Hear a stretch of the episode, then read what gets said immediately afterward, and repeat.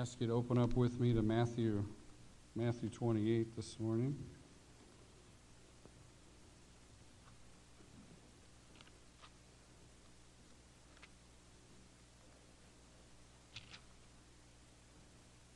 Well, it's my understanding in years past, you have, at least on occasion, had a missionary come in on Missions Emphasis Sunday.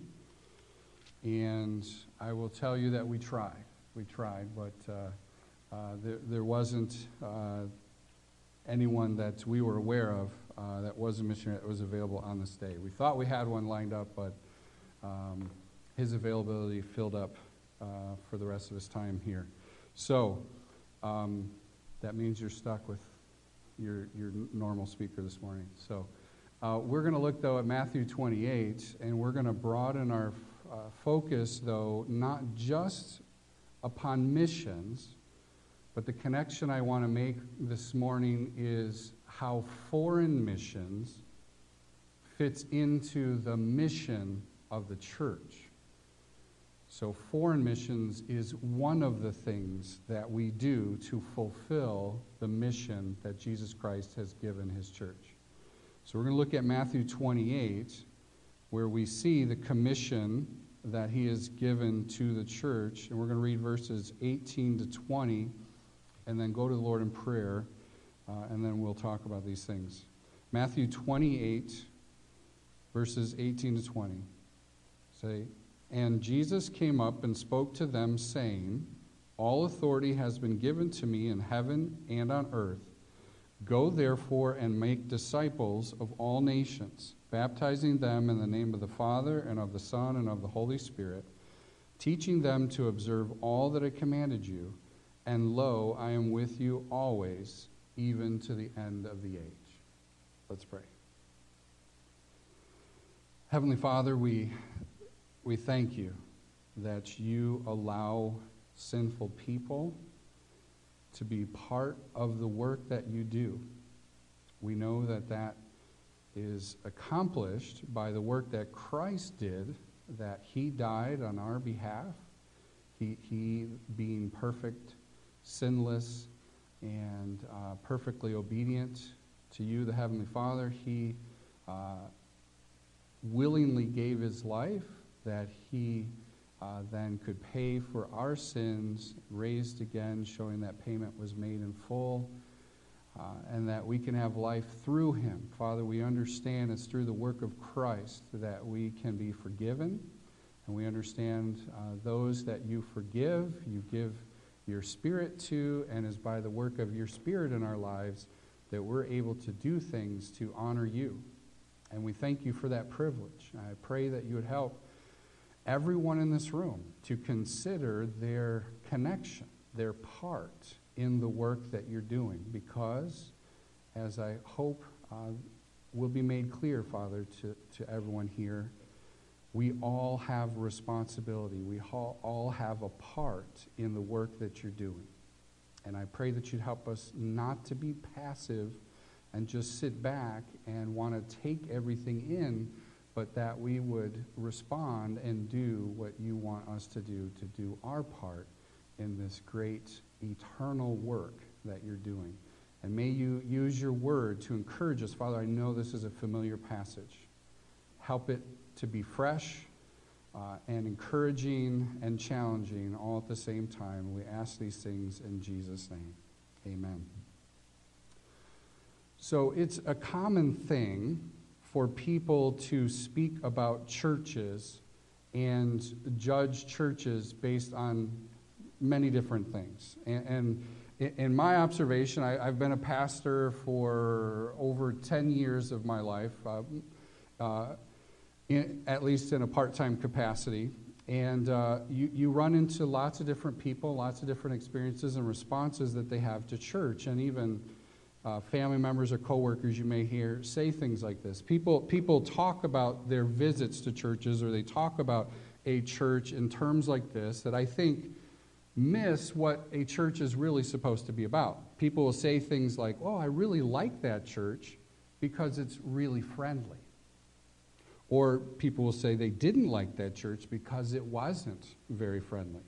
Or people will talk about the pastor as a really caring individual, and so therefore I really like that church. Or he's a really cold, mean pastor, and so I don't like that church.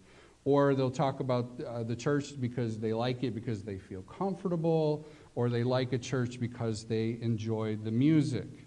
Well, um, these are things that people really do say about churches, but they're not really what the church is all about.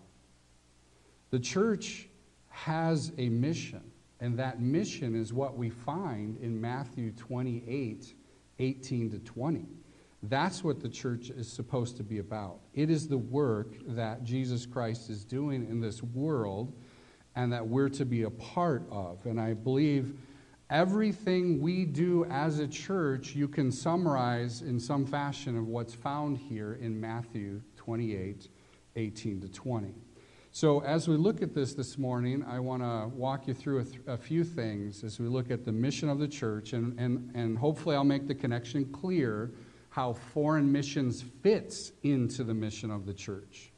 Um, so, we won't miss that as an emphasis point, but it's not the only point of emphasis this morning. I want you to see, first of all, as we look at this passage, Matthew 18, or 28, 18 to 20, I want you to see, first of all, that Jesus Christ lays out the authority for this mission. He says in verse 18, All authority has been given to me in heaven and on earth.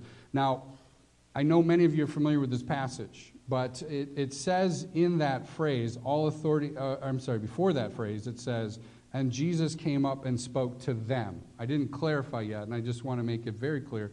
The them he's talking to is, are his apostles.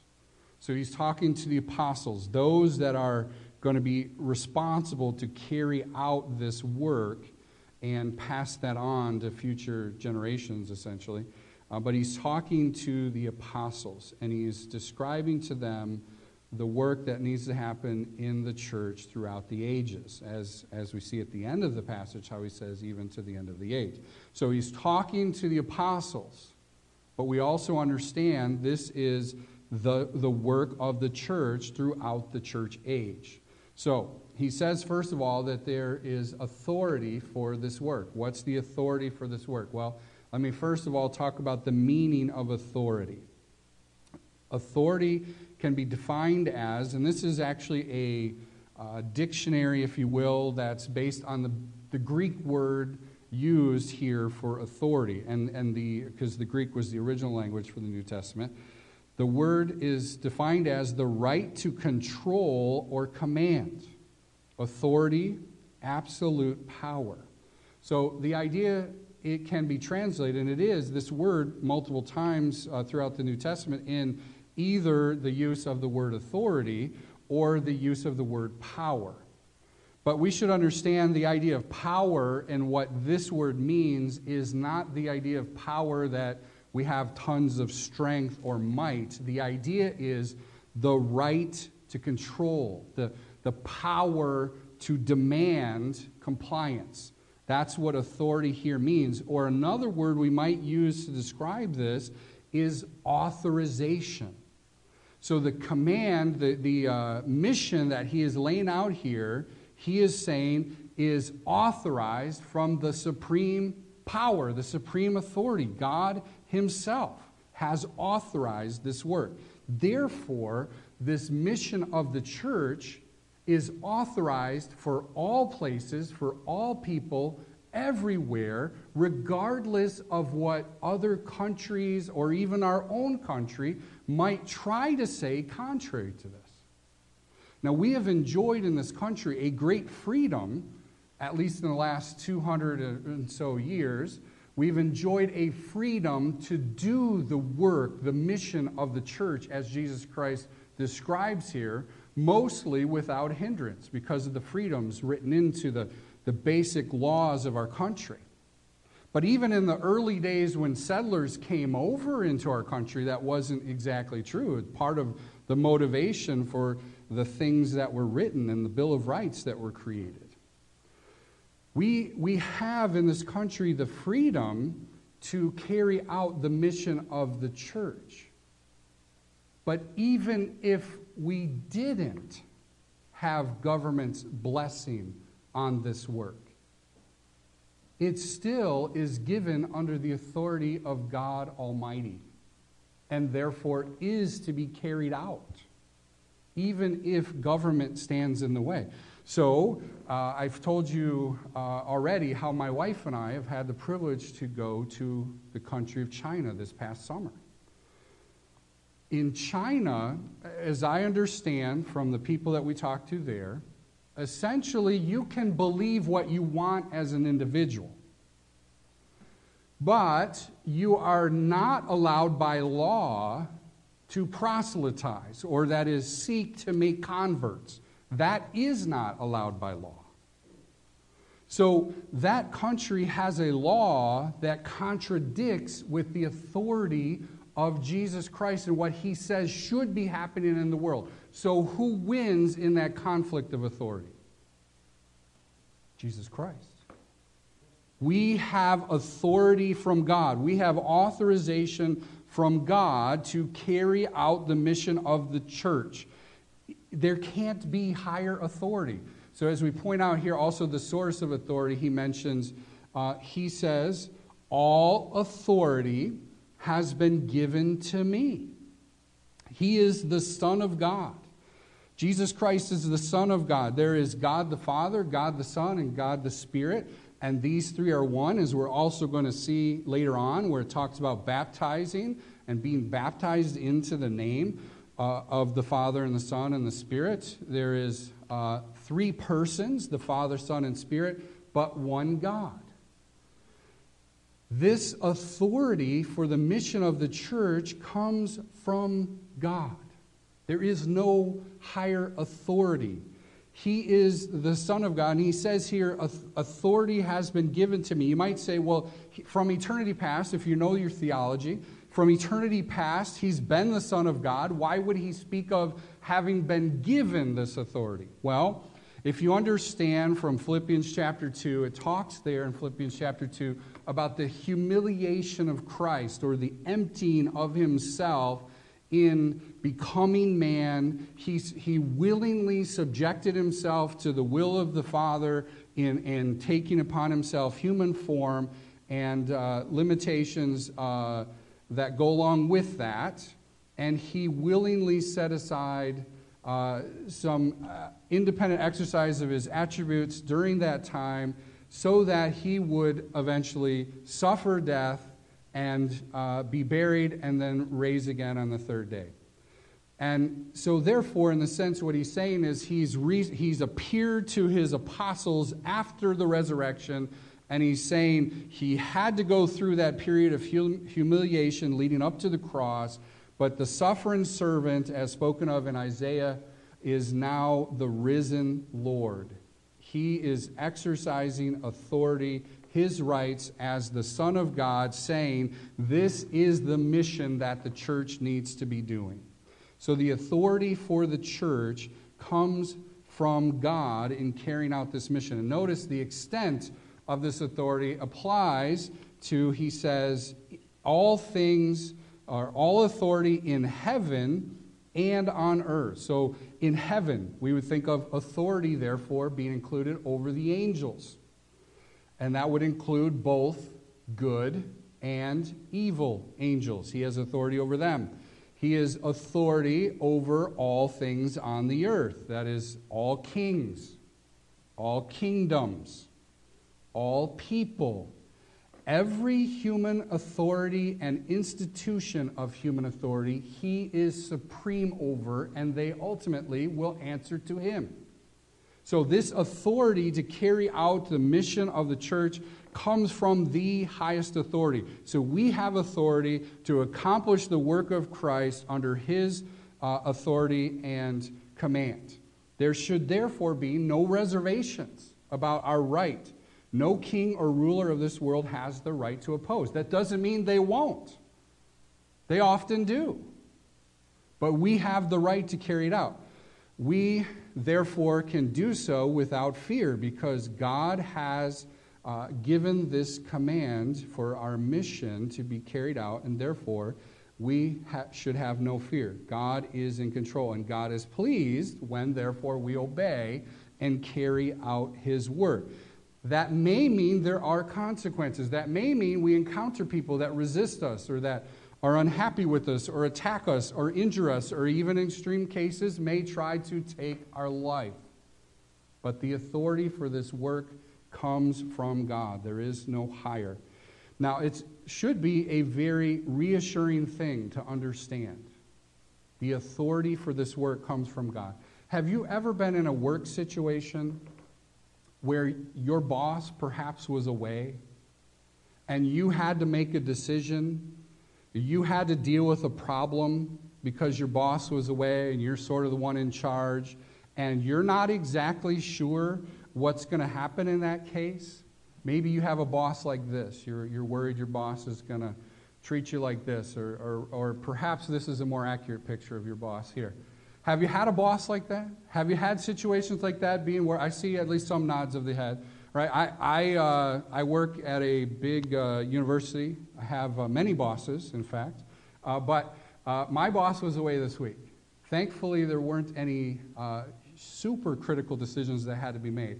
But it can be an uncomfortable thing, right? When your boss is away, you may have some general guidance on how to deal with things, but you may not always know what's best. Um, and sometimes you worry that the boss is going to come back and give you a hard time about that, right?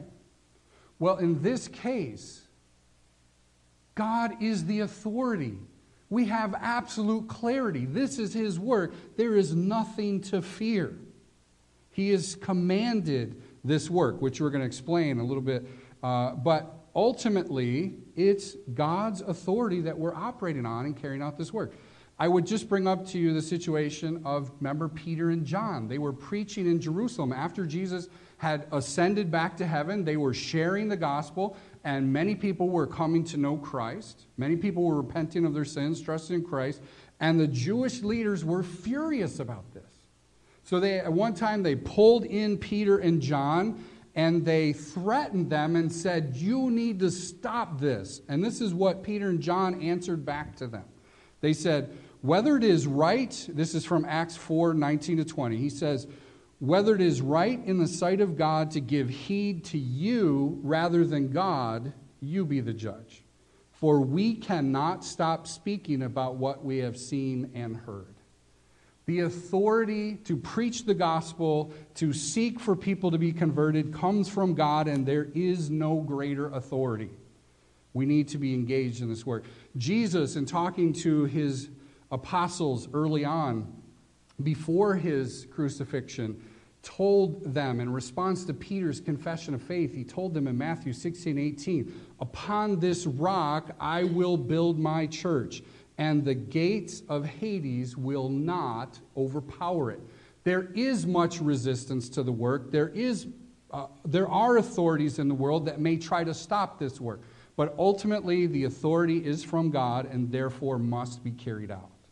So, we see a clear line of authority in the work. What then is the work? What are the activities involved in this work? Look at verses 19 and 20 and we'll see the answer there. We'll see, first of all, the main activity. The main activity is making disciples. If you look at this verse, it says, Go therefore and make disciples of all nations, baptizing them in the name of the Father and the Son and the Holy Spirit, teaching them to observe all that the Lord commanded you, or that I commanded you. All right, so we see there, you might be tempted to think go is the main verb there especially in light of uh, missions emphasis. We might think go is the, the main verb. We need to go across the world and share the gospel. We do, but the main command of that verse is make disciples. That's the main point he's making. We need to be making disciples of all the nations. It's the only true command or imperative in these two verses. To make disciples that are those that are converts, those who repent of their sins and come to trust in Jesus Christ and follow him. A disciple is a learner, it's somebody who is committed to learning and imitating. And our, in our culture, we might think of the idea of an apprentice in a workplace environment. So, uh, some people, uh, I, I'm, I'm not a tradesperson, so I'm not an expert on this, but an apprentice is somebody who's basically learning to become the expert in that field. So they are working with somebody to teach them so that they can then do that on their own and be certified and be able to do that. An apprentice is a learner. That's the idea of a disciple. It is someone who is learning from to imitate. And in this case, the one we're imitating is Christ. And the objective is to be imitators of Christ. But the basic idea involves a knowledge of Christ so that we can ultimately live like Him, to be like Him. Just by way of illustration, I'll give you a couple pictures to illustrate. Children are great examples of the kinds of things we're talking about, right? It's very natural for children to be imitators of what they see, right? So, as an example here, you see a son trying to learn to tie a tie like dad, right? It's a common practice. Children watch what their parents do to imitate them. Or even sometimes silly little gestures and things children may imitate, right? Or some cases, children are very committed to being the imitators and they strive to be exactly like their parent, right?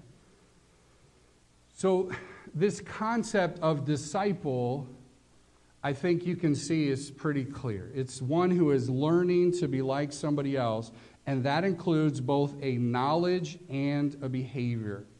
But I want you to also think about with me the focus of this work of making disciples. Is it about programs? Is the focus of the work that we just have a program? We have an Awana, we have a King's Kids, we have a, uh, Kids for Youth, we have a Sunday school. Is that ultimately the focus of the work? No, the focus of the work is people. Our, we should therefore be tuned in to the fact that the need is to focus on people and how we are seeking to be involved in the discipling of other people. As parents, we have a responsibility to disciple our children. We are to be bringing them up in the nurture and admonition of the Lord. All of us, though, if you're a believer in Jesus Christ, you're a member uh, of his body, you should be engaged in the process of discipleship. We also should be engaged in the process of being discipled. We never get to the point where we've reached perfection. We'll say a little bit more about that later. But we all should both be a discipler and being discipled. But this happens in the context of relationships. We need to be careful not to just get caught up in the programs and activities of the church, realizing it's about people. Now, nothing wrong with having programs. Programs may be our means of doing discipleship, but let's remember the purpose is for discipleship. It's for the people, not just for the sake of the activity. All right, and what's the means of making disciples? The means of making disciples is preaching the gospel. How do people become disciples? They believe the gospel. Let's look uh, over at Romans 10. Romans 10 quickly. We'll jump back to Matthew here in just a moment. But Romans 10 talks about this means of people coming to know the Lord. How does that process happen? Romans 10, 14 to 17. Romans 10, 14 says, How then will they call on him in whom they have not believed? How will they believe in whom they have not heard? And how will they hear without a preacher? And how will they preach unless they are sent? Just as is written, How beautiful are the feet of those who bring good news of good things. However, they did not all heed the good news for Isaiah. He's speaking of Israel here. Uh, uh, Isaiah says, Look who has believed our report. So faith comes from hearing, and hearing by the word of Christ. What does he use to make disciples? His word. What does he use to get his word out there? Preachers. But we should not understand this to mean only people who spend their lifetimes going out to foreign mission fields or people who are pastors in our own country but it is all of us as we take the message of the gospel. We all should be involved in spreading that message because it is the means that he uses. He uses his word, but he uses people. We need to be actively engaged. I, I, I don't have time to turn there and walk you through the whole story, but I think many of you are familiar with Acts chapter 8. There's an Ethiopian man who is reading from Isaiah. He's reading from Isaiah about the passage about Jesus Christ and his suffering, and he doesn't understand it. But the Spirit of God tells Philip to go and talk to this man, and he does. And Philip says, Do you understand? And, and the man says, Well, how can I except somebody under, explain it to me? So Philip explains to him the purpose of Isaiah and how it was a prophecy about Christ coming and suffering, dying on the cross, and, be, and raising again, so that our sins could be forgiven because of his work, dying on our behalf. He had the scriptures that explain that, but God used a man to make it clear to him. Now, ultimately, the means of his salvation, or becoming a disciple of Jesus Christ, was the scriptures and the work of the Spirit. But God uses people to take that message. And that's why we see, again, the context of relationships and also the importance of this participle here. It says going, or go, therefore, and make disciples of all nations. There is a going that needs to happen as part of this work. There are people that need to hear the gospel message all across the world. Now, if you look at Acts chapter 1, in verse 8, our Lord talks about how they would be witnesses for him, and he talks about them being witnesses for him in multiple locations. He talks about them being witnesses for him in Jerusalem. So Jerusalem for them would have been their local area. And then Judea, he talks about. That's a greater surrounding area. And then he talks about Samaria, another surrounding area. And in that case, actually, the Jews didn't like the Samaritans. So sometimes in taking the gospel message, it may be to people that we're disinclined to because of our own biases or uh, heritage.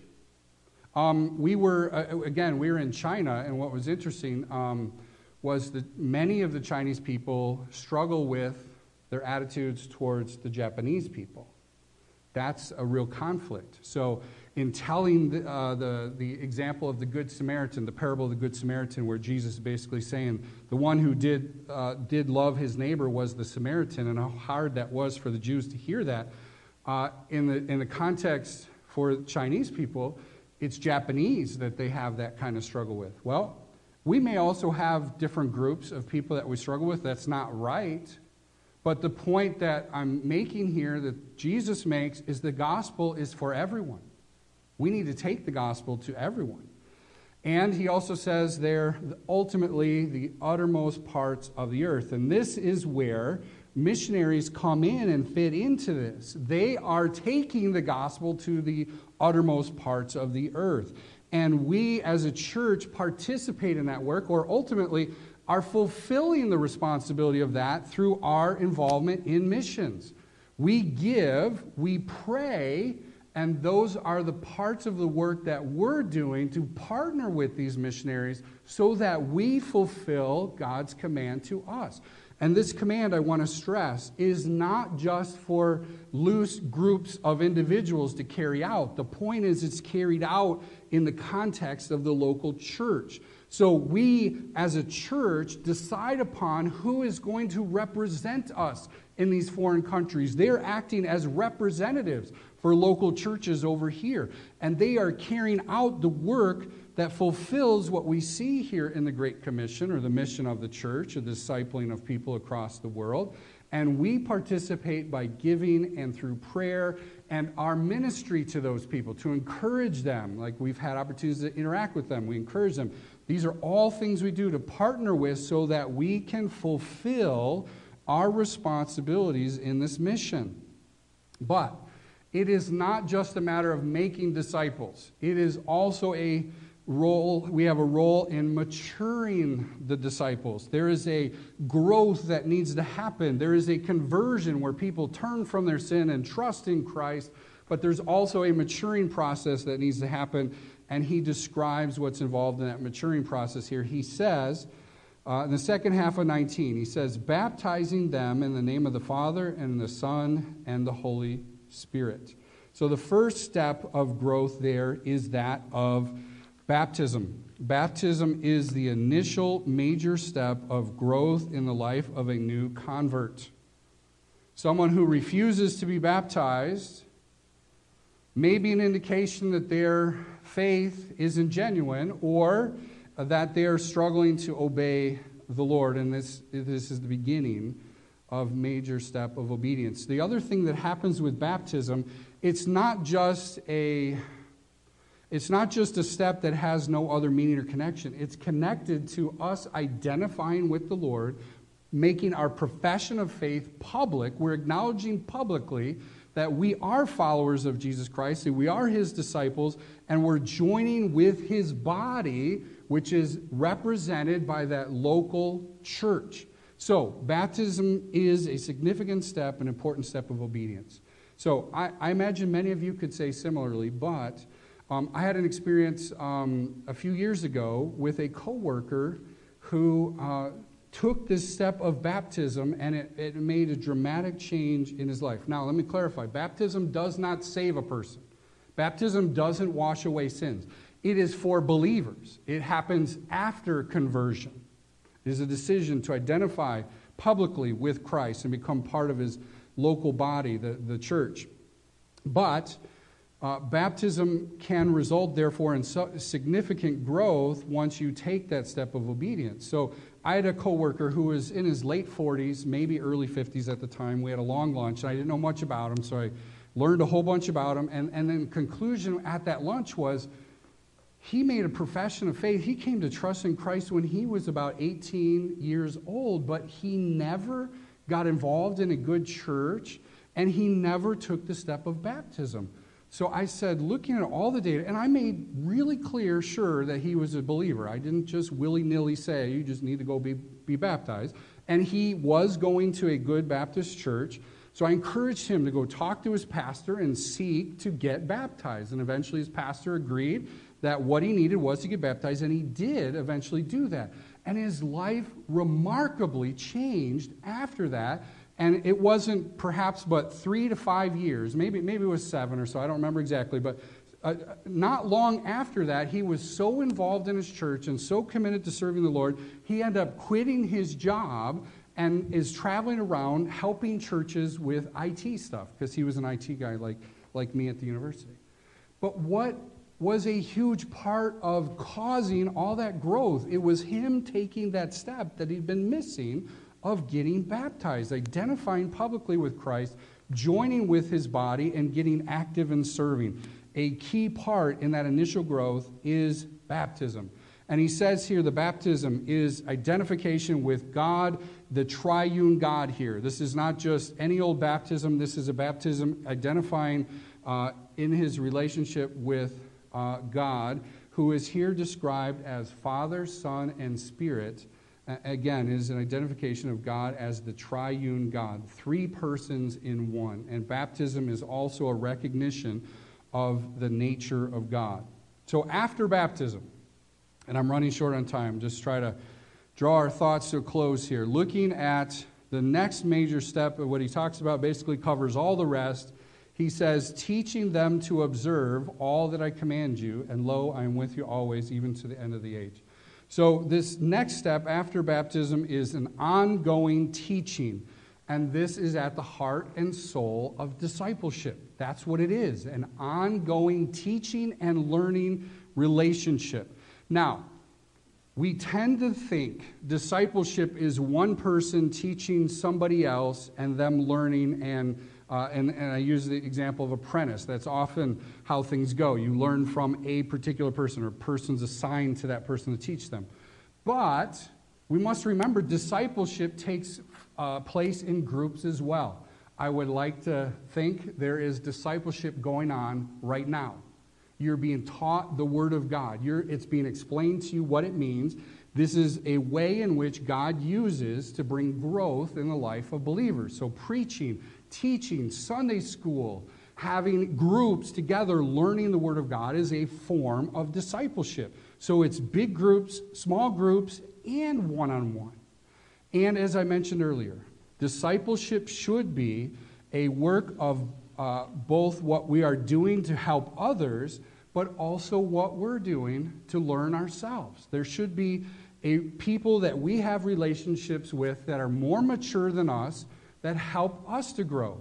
Discipleship is a lifetime process. The work of the church is discipleship. Our missionaries are carrying out discipleship if they're being faithful, which we assume they are, and we do keep them accountable. They're carrying out the work of discipleship in the uttermost parts of the earth for us. But we also should be engaged in that process through the context of our relationships, through the context of our responsibilities in the church. But I want you to see, lastly uh, and quickly, is the assurance of success on this mission. And it's tied to the presence of God. Jesus says, And lo, I am with you always, even to the end of the age. The presence of God here is uh, very similar to what we see in Joshua 1 5 and 9, where God says to Joshua, I am with you as I was with Moses, I will be with you. What was his point? His point was he's equipping them, he is protecting them, he is providing for them, he is going to help them. And that's what Jesus is saying about this work. Jesus says in Matthew 16, like we said, in verse 18, I will build my church. Do you believe that? Do you believe he is still actively building his church? He is. I don't know about you, but it's very discouraging. A lot of people don't want to hear the gospel message today. A lot of people don't want to hear. We tend to think people aren't getting saved anymore. And while the numbers of those getting saved may be down from what's been true in the past, Jesus Christ is working and saving people, and we need to be part of that process. And besides, we have no guarantee about how many or who is going to be converted. Our job is to share the gospel and leave the results up to God. But there is assurance in this that He is with us in this work. This work is His. We just get the privilege of participating. So it's going to be productive. He is going to add people to church. It may not be as many or as soon or who we might think, but He is actively at work. He is also going to preserve us and protect us. And He says perpetually He'll do this. He says always. He's going to always be there to help. He'll be always busy doing this work. And it's permanent, which again reinforces that this work continues through the church age. And it wasn't just for the apostles, it is a work for us too. So, in conclusion, I ask all of you, regardless of your age, children, yes, are you willing to go to a foreign field to make disciples? Are you willing to follow the Lord to a foreign field and serve Him there? But are you willing to serve the Lord here? Are you actively involved in seeking to pray for others to come to know Him now? That is a way in which we participate in this work. We pray, we ask for people to be saved. And it's not just a question for young people, adults. Are we willing to go? Are we willing to sacrifice our time to, to talk to people? Sometimes we're so busy and so focused on the things we need to get done, we don't stop to take time to talk to people about the gospel. Or, like I mentioned earlier, are we discouraged because we've shared the gospel with people many times before and they don't listen? Why are they going to listen this time? Jesus Christ is building his church, and it is what he's given us to do. Are we involved? How are we involved? We need to be actively involved in this work because it is the mission of the church. We need to be disciplers and being discipled. Let's pray. Heavenly Father, we thank you. We thank you that you have given your Son, that we can have life through his name. I pray, Father, if those, there are some that aren't truly converted to Christ, you'd help them to see that and come to know you and, and truly become a disciple of Christ. Father, I'm, I'm convinced the vast majority of those that are here today have already become disciples. Help us to actively seek for others to become disciples. Help us to be actively engaged in the work of discipleship, whether telling somebody directly or praying for and giving to those who are doing that work. But help us, Father, not to be passive. Help us to be active in this very important work. And Father, I'm admitting to you know I've been discouraged at many different times about people's response to the gospel. It's a common problem we face. Help us, Father, to stop being discouraged and trust you because and believe what you've said. You are doing this work. Help us to trust you and faithfully work to support this work and help carry it out. Help us not to doubt, but help us to do it in faith. And we ask these things in Jesus' name. Amen.